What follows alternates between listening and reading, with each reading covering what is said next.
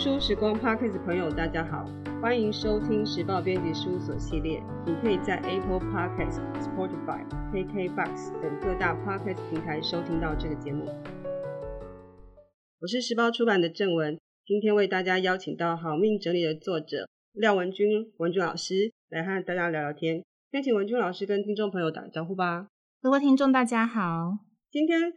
文君老师来这边啊，他的书名真的很特别，好命整理。其实我乍看的时候想说，这到底是要谈整理还是命理？是，对，想请教老师是说，里面讲整理的东西好像跟一般在讲断舍离的书有点不太一样，实务操作的东西比较少，它那比较多的是跟自己心理有关的整理的东西还蛮多的。那所以能不能请老师跟我们分享，就是这个书名怎么来的，然后这本书当初是怎么开始做的？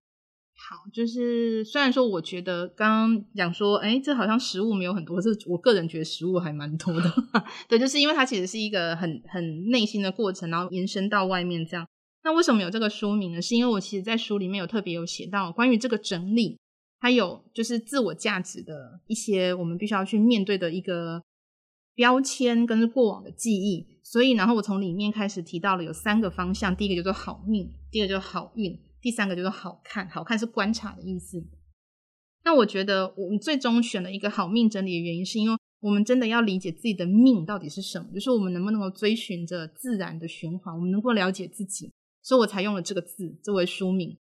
那为什么写这本书呢？其实是因为上一本书出版之后，就是其实它的后续有很多很多的不同的主轴部分。那好命整理就是它的第一堂课，就是我人生整理课里面的第一堂，就是从我们人生出生一定会用到的东西到死亡最后一个会用到的东西，就从床开始谈起。所以床在里面是一个很关键，但是它又不是很重的东西，但我们每天都会用到它。床是指说要把它整理成干干净净，上面就可以乱丢东西吗？哦，不是这样子，就是大部分的人我们是清醒的时候穿衣服，但是我们是睡着的时候使用床。然后所以我一直在讨论的是我们跟物品之间的关系。我在书里面不断提到，不管你是用衣服、鞋子、床、包包还是怎么样，都是你跟它用的时候你是不是舒适。所以我讨论的是你在使用这个床的时候你会不会舒适，你为什么会有失眠，你为什么会腰酸背痛，其实从一个人的床就可以看得出来。但是大部分人都不是去看他的床的样子，他都是说哇这看起来干不干净，我把它换一个新的床单。不是，我其实在书里面有很多的检测方式，就是说你必须要理解你自己，你看着镜子你是不是会觉得你身体会不会有歪斜？你躺在床上的时候，你的呼吸是不是平顺？你就可以知道你现在在使用这个物品的时候，它是不是可以支持到你，让物品支持你，那才是我觉得整理最重要的一件事。所以包括比如说像衣服啊，然后餐具啊什么的，厨房，然后办公室的环境，这些东西其实都是息息相关的，只要是跟我自己用的东西。对，就其实所有东西都应该是要来支持你，而不是委屈让东西凌驾于自己自身。譬如说我以前演讲常常讲，就有一些人买了名牌包以后呢，就是名牌包坐在椅子上，自己坐在地上，或者是名牌包就是弄的，就是为了要拯救那个名牌包不要让东西受伤，然后就自己摔倒这种很多就是他会因为他想要维持那个物品，可是他忘了自己才是最重要的主轴。所有的东西有主人才是，他才是真正的东西，他要被使用。可是很多人都忘了，我就觉得啊，我花了很多钱在东西上面，那我就为了要委屈这个东西，让使用这个东西，然后让自己受苦了。这种东西也可以用在比如说高跟鞋。对，老师，我知道之前有听过你的访谈，就是说你为什么会开始做整理这件事情，好像是你看到那个字掉下来。对，就除了看那个字掉下来以外，当然就是因为为了看朋友家的猫，对，然后因为他们邀请我去看他的猫，因为我喜欢动物，然后就因为这样子被邀请去演讲，然后就是风声走落之后就开始写书这样子。对，可是当初那个字掉下来是告诉你说要开始整理吗？我印象里是这样，它是掉一个字一个字，就是你应该要整理了。其实这个同样的类似的经验，我后来上网去查发现有一个作者他也是这样，就是写那个享受吧一个人的旅行，那个作者他其实有在某一次的访谈里面也有提到说他也有看到字从天空掉下来，他才开始去追寻他的人生。所以那个东西掉下来，你就觉得它是一个启发，是告诉你要先回家去整理房间，还是整理那个时候？因为其实那时候我已经辞职，然后开始上一些身心灵相关的课，所以对我来讲，它就像是一个讯息，就是说好像有一个东西要告诉我，有些事情我可以去做这样子。对，所以我其实那时候有去书店买书，对，然后也有去检查我的脑袋是不是有问题这样子。对，听起来感觉跟宗教信仰好像有一点关系。大部分的人都会觉得它跟宗教信仰有关，但我没有觉得我有任何的宗教信仰。但是我其实像庙寺我也会去，然后佛寺我也会去，然后教堂会去。我家附近有土地公，我都会跟我妈讲说，哦，我要去找一下张福德。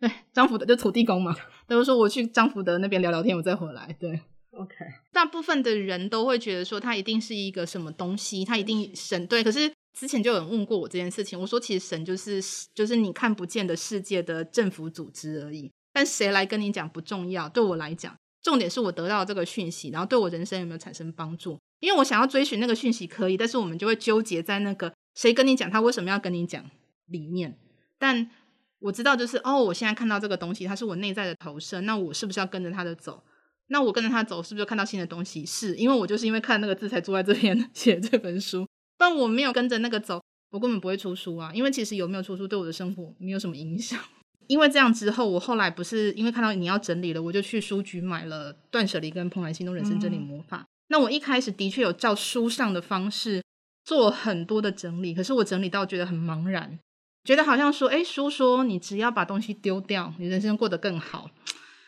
如果是这样我们人生就太简单了。对，就是太容易了。那这么多整理师他都叫你把它丢掉，他们人生过得更好了嘛？其实并没有。那后来我就开始一边整理的时候，然后一边开始看到物品之间其实有一些关联性。是，对，我说我可以看到一些奇妙的画面，然后有听到物品会讲话。哦，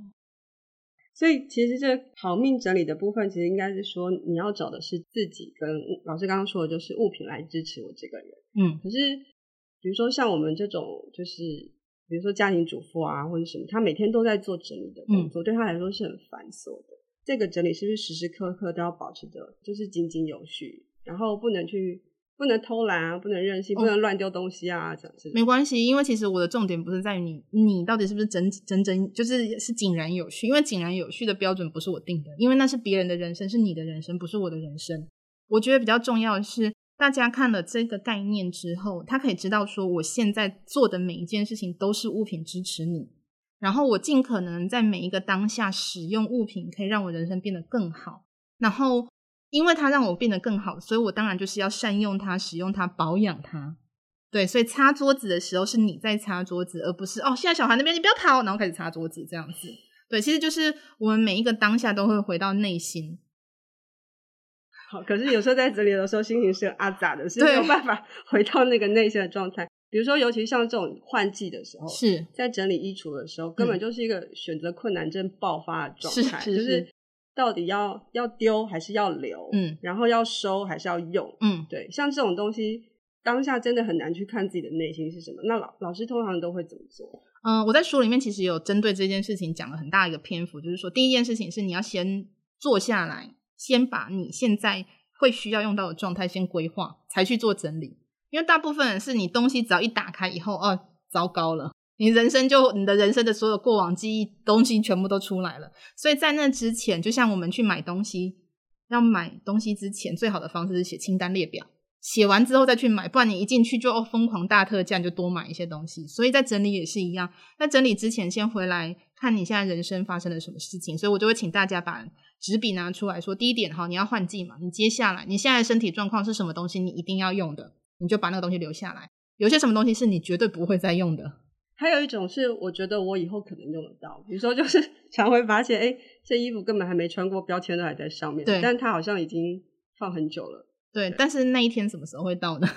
对，我通常都会问说你觉得有一天的状况到底是什么。如果你无法完整的形容出来有一天的状况，那根本不会来。因为我们其实那时候买的只是一个梦想，我看过谁穿这个，我穿上去一定是超美的什么之类的，就发现根本不会。因为你买回家穿以后就觉得穿起来就不舒服嘛，对，所以你才不会去穿它。所以我觉得一样，对我来讲还是一样剖析你中间发生了什么事情。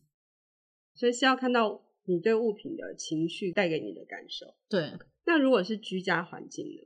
比如说因为居家环境里面可能还有其他一起生活的人，像这种你自己可能可以做好，但其他人可能不能配合。对，就是我这本书有提到，我上一本书也有提到一个很重要，就是界限。我们最大的问题就是我们会越界，就是比如说其实你假如夫妻拥有一个房间，每个人就是有 50% 的权利，可是永远呢就是有一个人东西很多，一个人东西很少，或是两个人东西交错。所以当你有你自己的空间，你有自己的范围，你就不会觉得别人很乱。我用一个很简单的例来举例，就是你今天去比如健身房或者是去哪里，你的寄物柜一个人是一个柜子，即便它没有门，你就会把你东西放在里面，然后你也不会觉得隔壁的很乱，就说哦它是别人的东西。可是问题是如果我跟他的东西都混在一起，你就会觉得啊为什么这么乱，因为你跟他的情绪纠缠在一起了。所以我会先建议大家是第一点，你一定要去分类你现在哪个东西是你的，哪个东西是对方的，而不是诶这个不知道是谁的。当那个不知道是谁的时候就会你到底要不要丢啊，你丢然后什么之类，两个人在那边争吵这样。真的。可是老师刚刚提到就是所以说比如说就算是跟家人共同居住，或者是比如说跟室友啊，其实在做这种环境的维持的时候，其实也可以解释自己跟对方的关系。对，因为其实很多人会用东西去越界，就像那个狗狗会用尿尿去画地盘一样，我都会说人就是用这种东西去这边是我的你不可以过来，用这种方式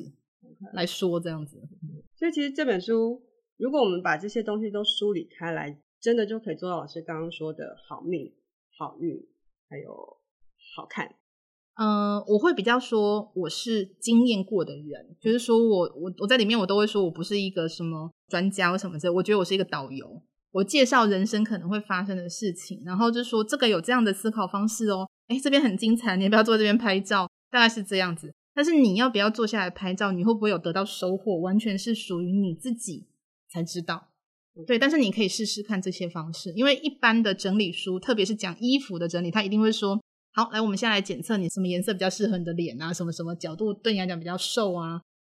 但是问题是那些东西为什么你要变瘦，你为什么要变白，其实这些都是迷思。那我在书里面有剖析的这些不同的贴在我们身上对于外表的迷思。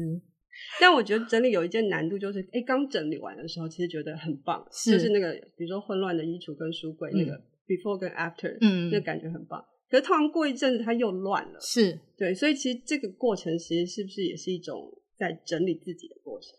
通常会乱的状况，你要先考虑一下是你自己整理还是你请别人整理。你自己整理的话，就表示你不了解你自己；你请别人整理的话，就是他不了解你。因为其实我们真的不了解自己，才会让东西乱。我们的生活模式，比如说我书里面有讲了非常多的部分是你有没有了解过你蹲下来跟你手垫起来的高度，你知不知道你拿得到，没有，大部分不会想这个，他只想说我把它放上去好拿就好了，堆起来藏起来不要看到就好。对，但是好拿你根本不了解你自己的身高，你根本不了解你自己的状态，你到底比如说手开抽屉的方式哪个比较适合，没有人去想这个，他只想着说我把东西放好就好，可是那个放好根本不符合你的使用方式啊。所以我的中间的一些比较实务的就是操作比较是你要先了解你自己的状态，然后去调整外在的东西让它来配合你，而不是你去配合它。好，老师，那你最后要不要就是建议听众朋友看了你这个书，他可能会觉得哦，家里真的什么都该整理了，但是要从哪里开始会觉得那个可能进入的门槛最低，然后能够愿意持续整理下去？就是你现在看最不顺眼的那个地方，它一定会有比例嘛，你现在最不顺眼一定是你现在卡在你面前最重要的一件事情。对，所以从那个最不顺眼的地方，那如果比如说以衣橱来讲，我书里面当然有一些很多的检测方式，那最重要的其中有一个就是你现在最不舒服的地方。我明明就知道我的什么东西很紧了，明明都知道它已经很旧我要更新了，但是我没去做。从你最在意的开始，它就可以持续更久，而不是找一个哦人家说这样整理比较好，就是你每次午夜梦回都想到啊，它就是你现在你必须要去面对的事情。 OK，好，今天非常谢谢文君老师来跟我们分享《好命整理》这本书。那文君老师还有没有什么需要补充的？我想要特别讲，就是我书里面有一个很大的章节在讲到关于这个世界就是物品的7宗罪。对，就是我们这个世界其实我们现在会物质大爆炸，其实是因为在几百年前我们的一些世界的经济跟购买物品的方式还有很大的变动，然后那个变动造成我们现在很明显的快时尚的一些就是物品的泛滥啊，然后还有一些第三世界国家他们就是童工的问题。那我觉得这个部分是大家必须要去思考的，因为我们的购买的每一件东西其实都是跟这个世界所有的人产生连结。没错没错，尤其很多时候在整理东西的时候都会觉得这东西还可以用，然后是不是可以把它送给需要的人，是，可是光是讲这件事情有时候又很麻烦。这个我都会讲说这就是那个还没有分手的旧情人啦，他那就是这样子，你要怎么样好好的跟他分手就很重要。所以你练习跟物品好好的去说道别也是一个很重要的过程。 OK， 好，今天非常谢谢文君老师，如果这一集 Podcast 内容对你有帮助，务必给我们5星好评，如果有任何心得也欢迎到 Instagram 上 take 时报出版留言与我们分享。谢谢收听，谢谢文君老师，谢谢，拜拜，拜拜。